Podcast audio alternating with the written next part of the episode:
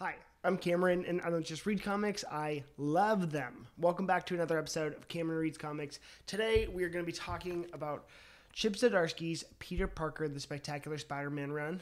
Um, I guess I need to just start off and let you guys know that I love Chip Zdarsky. So, whatever he's coming out with, I'm going to read. So, like, I, with with comics and with writers and artists and collaborative teams and just uh, I, I used to follow character. There's only a few characters that I like genuinely genuinely like follow now.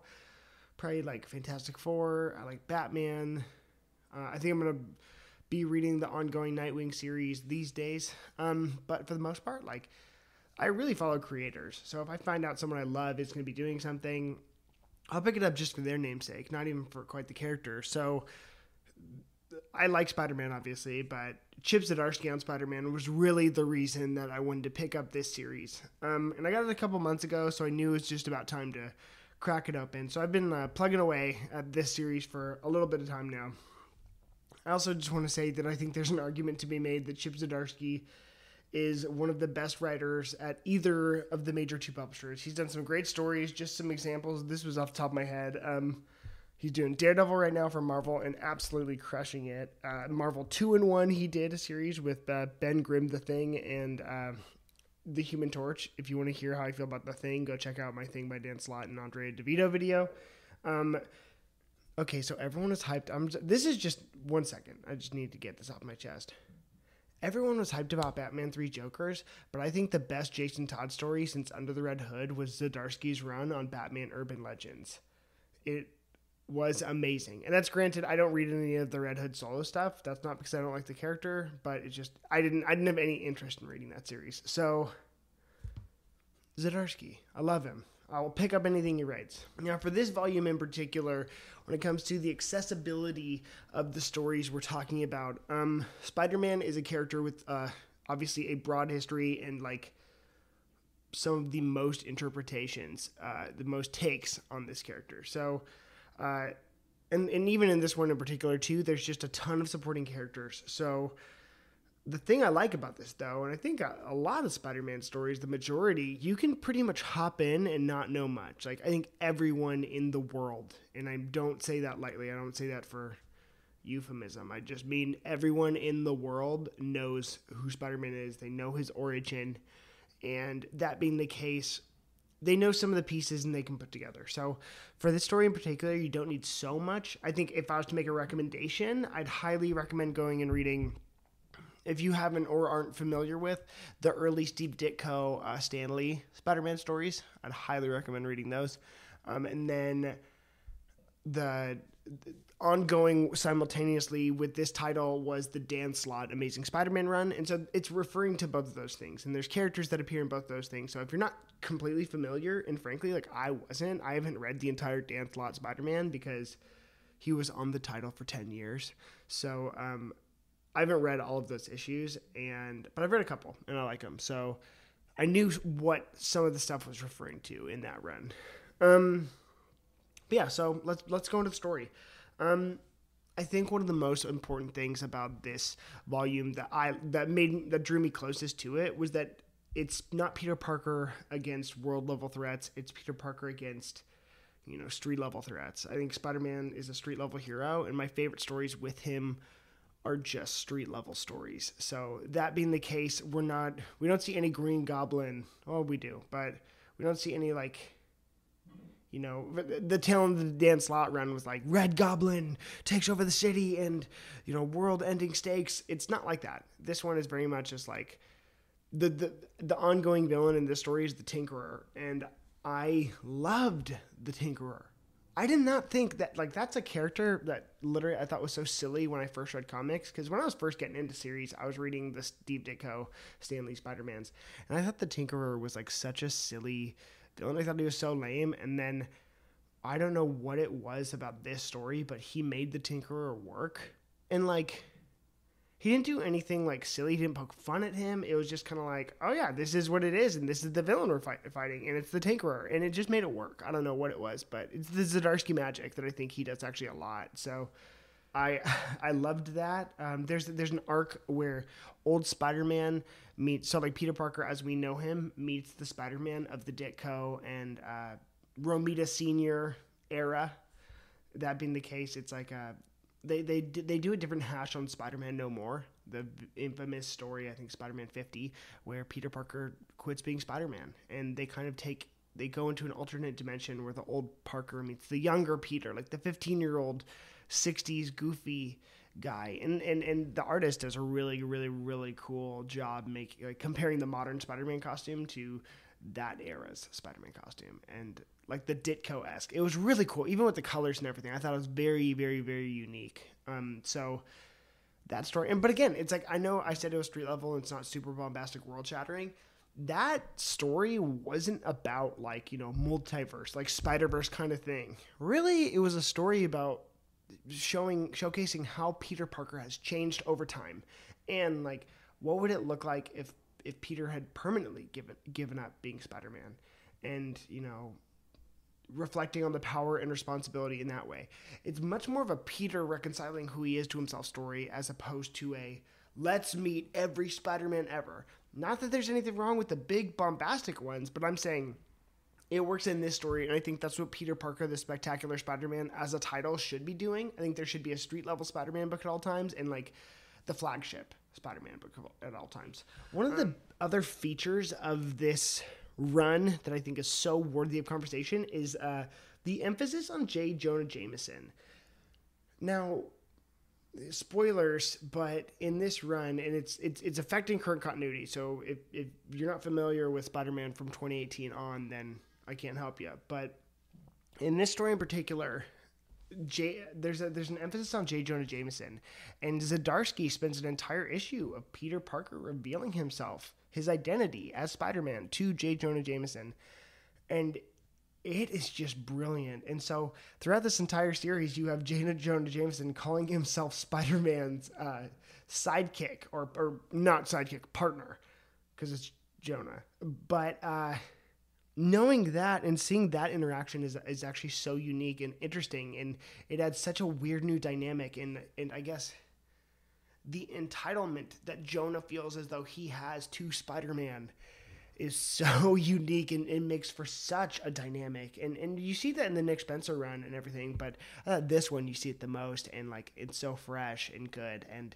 you know Jonah is the one there, there's some character aspects about Jonah that you know he can be a real piece of work, Spider-Man uh, character, but um, I think the the aspects that Zdarsky enhances about Jonah and you realize his affinity for Peter, and there's kind of a retcon from the past as to why why he brought on Peter at age 15 to be uh, to work at the Bugle and be the photographer for Spider-Man, uh, and it's just some hints of tender moments that are just like whoa like kind of knock your socks off in a really really really great way. So i want to i want to applaud dan slott or i want to applaud zdarsky because that was one of my favorite parts of this book.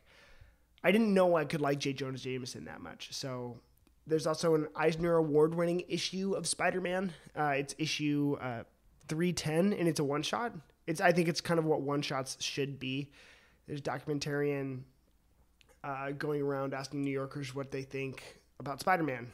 Uh, you know, just kind of one shot, kind of like a nine panel. It's a six panel layout, kind of like uh, Mr. Miracle would be like was. Uh, and their interpretations, and then there's a subplot in there of Peter meeting a young boy and kind of saving him from uh, the streets. And there's that narrative. And there's a turn, and I'm not going to spoil it, but it made me cry because I think it nails it absolutely nails Spider-Man, like who we think he is. And it's not only again, I think a lot of this is Peter working with, you know, Peter figuring out a lot about Peter in this story, which is, I think, I, I I'm realizing it's my favorite kind of narrative. He's figuring out who he is to himself, and uh, there's a tone about Spider-Man.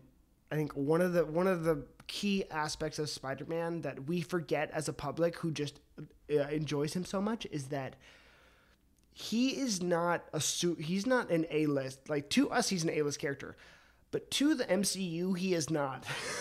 like people are just annoyed by his presence, you know, for the most part. And so I think there's a part. There's a there's a a tone of Spider-Man in here that Zdarsky nails there. It's like he's he annoys the rest of the MCU, and there's like a, a little bit of annoying factor that we enjoy to witness as fans, but in the universe he's not into. So um, I really like that, and, and issue three ten kind of there, there's a piece of that there, uh, but in in the whole series, anyways. Also, referring back to Dan Slott's Spider-Man run, it's kind of revealed that Peter Parker has a sister, and it's a will they, won't they? Are we actually family? Are we not? How she and she's a Shield agent, and there's a whole story. It's her and Jonah with Peter pretty much throughout this run, and it actually makes for a really, really, really great story. And, and Chip Zdarsky makes some choices uh, to affect continuity and everything about Spider-Man moving forward uh, within that story. And uh, I thought that his use of this character, who I didn't even know. I, I wasn't reading the Dan Slott run. I haven't read the story where she like her first appearance or anything or how that affects continuity. But I read this one and I liked her. I like I like what she brings to the table. I like uh, that that story. So I think uh, all in all, it was really really fun. Um, for the art in these books, there's like four main artists, and I guess I'll break it. I'll just kind of them through because this arc wasn't really long. It was four of these volumes, but I think it adds up to like. Uh, 20 issues. So uh, I have the I have the first two right here, and then I have the last two in my car. So sorry, forgot about them. But um, yeah. So the first one, the first artist on the series is Adam Kubert, and you know Kubert family. They're all really great. So I don't think I think he does the majority of the issues on this run. So love Adam Kubert. His art style works really, really, really well. Um, really beautiful everyone's take on Spider-Man is unique. He's a character with so many takes. So to see his his take, it, it just works. Um, I really, I think my favorite artist on the on the run though was uh, Joe Quinones, who Chip Zdarsky did his very famous run of Howard the Duck on. When I get that omnibus, I will read it. I will review it. You don't have to worry about that. But Howard the Duck on. Um, is going to be really good. So I'm really excited for Howard the Duck. Uh, going back into uh, Joe Quinones, he did the arc of uh, the multiversal Spider-Man and Peter meeting his younger self and that interaction. Uh, so I really, really, really liked that. Um, yeah, I think his art. There's kind of a comic, like it's silly to say a comic element to it, but like there's a two-dimensional um, cartooniness to the art, which I really like. Uh, Adam Kubert's very much more like kind of grounded, like you're you're right uh, these days traditional like uh, proper comic book art but joe quinones has a little bubbliness a little comic relief to it and and that's what i liked about that art style i think i think that tone worked for this book better and i think for like you know yeah mike allred is another artist. He did an annual in this series, and I really, really, really liked uh, Mike Allred. He's a he's just a classic comic artist. I, if you don't know who he is, I'm sure I could show you an image, and I'll pop one up right now. Uh, I'll show you an image of him, and they're really beautiful. Like he's a very distinct style. Um, he did a one shot for J. Jonah Jameson in this book, and I really, really liked that one shot. So uh, it's just always a treat to see Mike Allred's art. So we saw it; it was wonderful, as usual. The other artist is uh, who picked up kind of the tail end of the book was uh, Chris Bachalo, and I think they everyone has an opinion on Chris Bachalo. I'm not a huge fan, but I thought I think the way that he did he did this story, I liked. I liked the Spider-Man um, Sandman. It was a Sandman story. I don't even think I don't even think I mentioned that. There's a good Sandman story in there. Kind of went over my head. I I didn't understand what the problem was in that story, but you know that's just me. Uh, that's a reader error, user error. Um, but yeah, Chris Bachalo did the art on that one. I kind of liked his form, and I liked I liked his Spider-Man. There's one page in particular where Spider-Man's swinging through the city, and it looks really freaking cool. And I was like, heck yeah, heck yeah, Chris Bachalo. Uh, and then 310, Chip Zdarsky wrote and illustrated that issue. So I, I love his art. Is I, I don't. He, he's the kind of artist that uses very few lines, and so there's just enough lines to be there. And I really, really liked it. I like Chris. I liked he, he Chip Zdarsky on Sex Criminals. I really like his art there too. So, you know, you I'm into it. Um, overall, I'd give this rating of this series an 8.5 out of 10. Um, I think it's really, really, really great. There's some stuff and continuity that I wish wouldn't have affected it, but um, it did, and we had to take it and go for it. I also thought that if I was reading this monthly, I think I'd be really frustrated because the Tinkerer arc takes place over like 20 issues, and you know it bounces around, but it always comes back, and I'm like, I, I'm a really big fan of 12 issue series, you know, maxi series, six issue mini series, like six, six issue story arcs. Um, so that was the one, that'd be my one knock on the book. But otherwise, nails Peter Parker, and that one shot alone was amazing. I'm glad I own it now. Um, yeah, so 8.5 out of 10. Remember, I'm Cameron. I don't just read comics, I love them. See you next time.